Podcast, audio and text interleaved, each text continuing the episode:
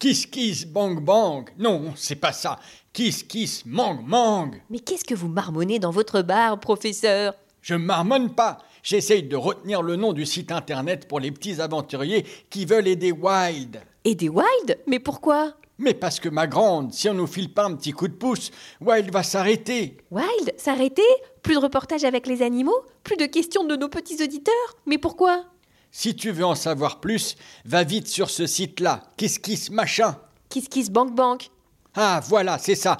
Kiss kiss bank bank. Un nom pareil, on n'a pas idée. Tu veux en savoir plus? Rendez-vous sur Kiss Kiss Bank Bank. On t'explique tout et surtout comment devenir membre du club Wild. On vous a préparé plein de petites surprises. Tu pourras même peut-être rencontrer Ambre. À tout de suite, nos petits aventuriers. Ryan Reynolds here from Mint Mobile. With the price of just about everything going up during inflation, we thought we'd bring our prices down. So to help us, we brought in a reverse auctioneer, which is apparently a thing. Mint Mobile unlimited premium wireless. Ready to get 30, 30, bit to get 30, bit to get 20, 20, 20, bit to get 20, 20, bit to get 15, 15, 15, 15 just 15 bucks a month. So, Give it a try at mintmobile.com slash switch.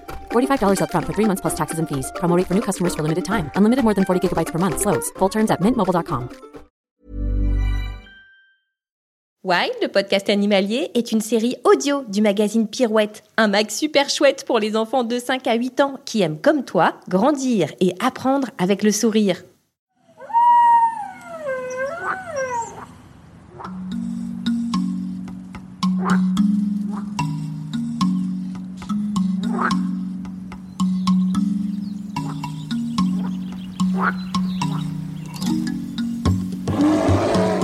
Salut nos petits aventuriers et bienvenue dans Wild, le podcast animalier.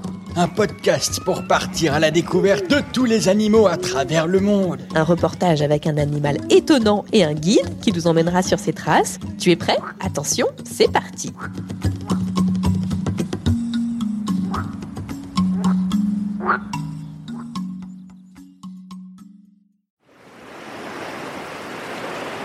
Alors, elle est pas belle la vie quand on est en vacances au soleil.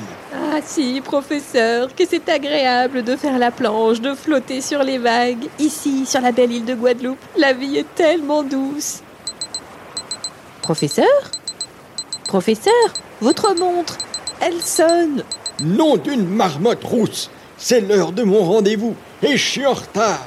Un rendez-vous? Mais avec qui? Anthony, évidemment. C'est un ornithologue installé ici qui connaît très bien les espèces animales. Allez hop, je me dépêche. Mais vous y allez comment? À cheval, évidemment. À cheval? Dans la mer? Oui, ben, je m'adapte avec les espèces que j'ai sous la main. Professeur, il y a une drôle de bête qui arrive.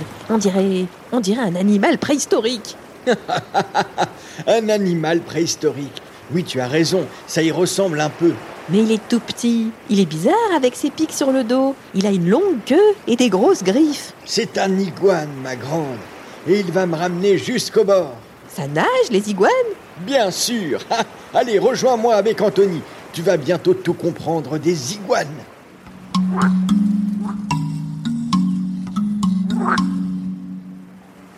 Anthony, c'est pas un, pas un, iguane qu'on vient de voir passer? C'est ça, c'est l'iguane euh, rayée. On l'appelle l'iguane rayée. Et tu as vu, euh, même si ça a été un petit peu rapide, c'est les anneaux euh, sombres, presque noirs, qu'il a à la queue. Et ça, ces anneaux-là, c'est caractéristique de l'espèce. Et ça permet de le différencier de l'iguane des petites Antilles. Et l'iguane des petites Antilles, c'est notre iguane. D'accord? Il est natif, il est indigène d'ici, il a toujours existé ici. Alors que l'iguane rayé, il a été amené, il est originaire plutôt euh, d'Amérique du Sud, peut-être aussi d'Amérique centrale. Cette iguane rayée, on l'appelait autrefois iguane vert ou iguane commun, mais ça peut prêter à confusion. Alors que quand on dit iguane rayée, ça permet aux gens de bien savoir duquel on parle.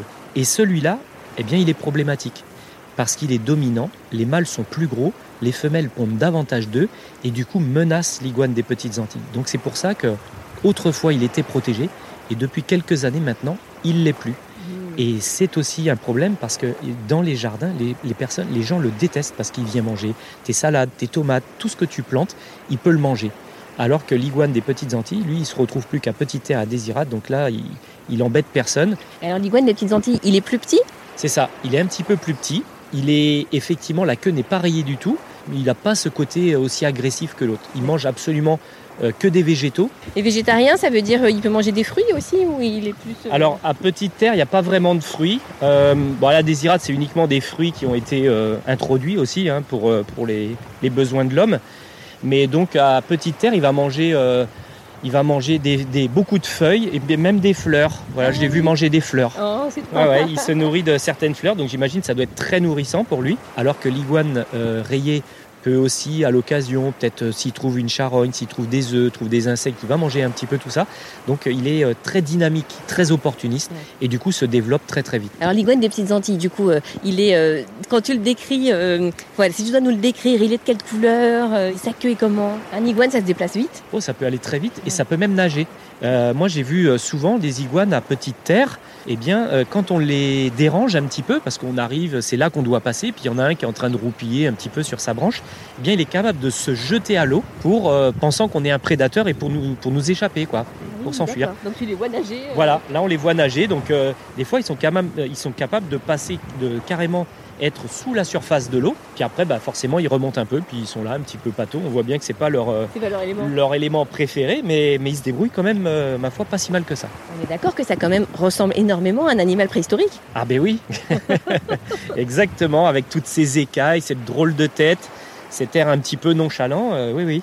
C'est un ancêtre des dinosaures, tu crois? Je- J'imagine un descendant, et oui, ça c'est une longue lignée, il faudrait étudier ça. Il y en a sûrement qui l'ont fait, mais moi j'ai pas, j'ai pas la réponse précise. Est-ce que c'est la même famille que les lézards, que les serpents? C'est ça, ce Ouais. sont des reptiles, ouais ouais. Et donc ils pondent des œufs? C'est ça, comme les tortues, ils pondent dans le, un petit peu dans le sable, ils creusent, Ouais. ils pondent ses œufs, après la, la femelle rebouche, euh, et puis les petits, bah, après, vont, vont sortir euh, tout seuls et ils sont laissés euh, sans, sans réelle surveillance. Ah oui, bah, un peu comme les tortues alors. Voilà, c'est ça. pareil, ils vivent leur vie ouais. de petits iguanons.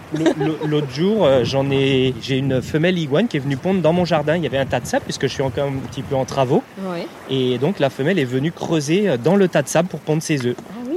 Mm. Et tu l'as vu du coup? Ouais, ouais, je l'ai vu faire.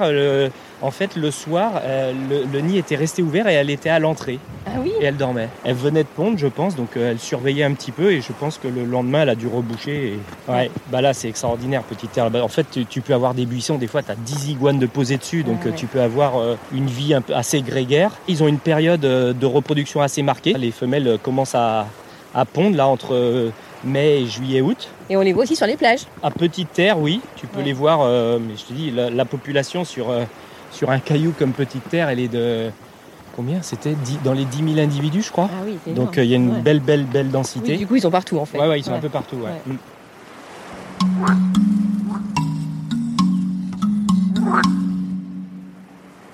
Non, non, non, n'insiste pas.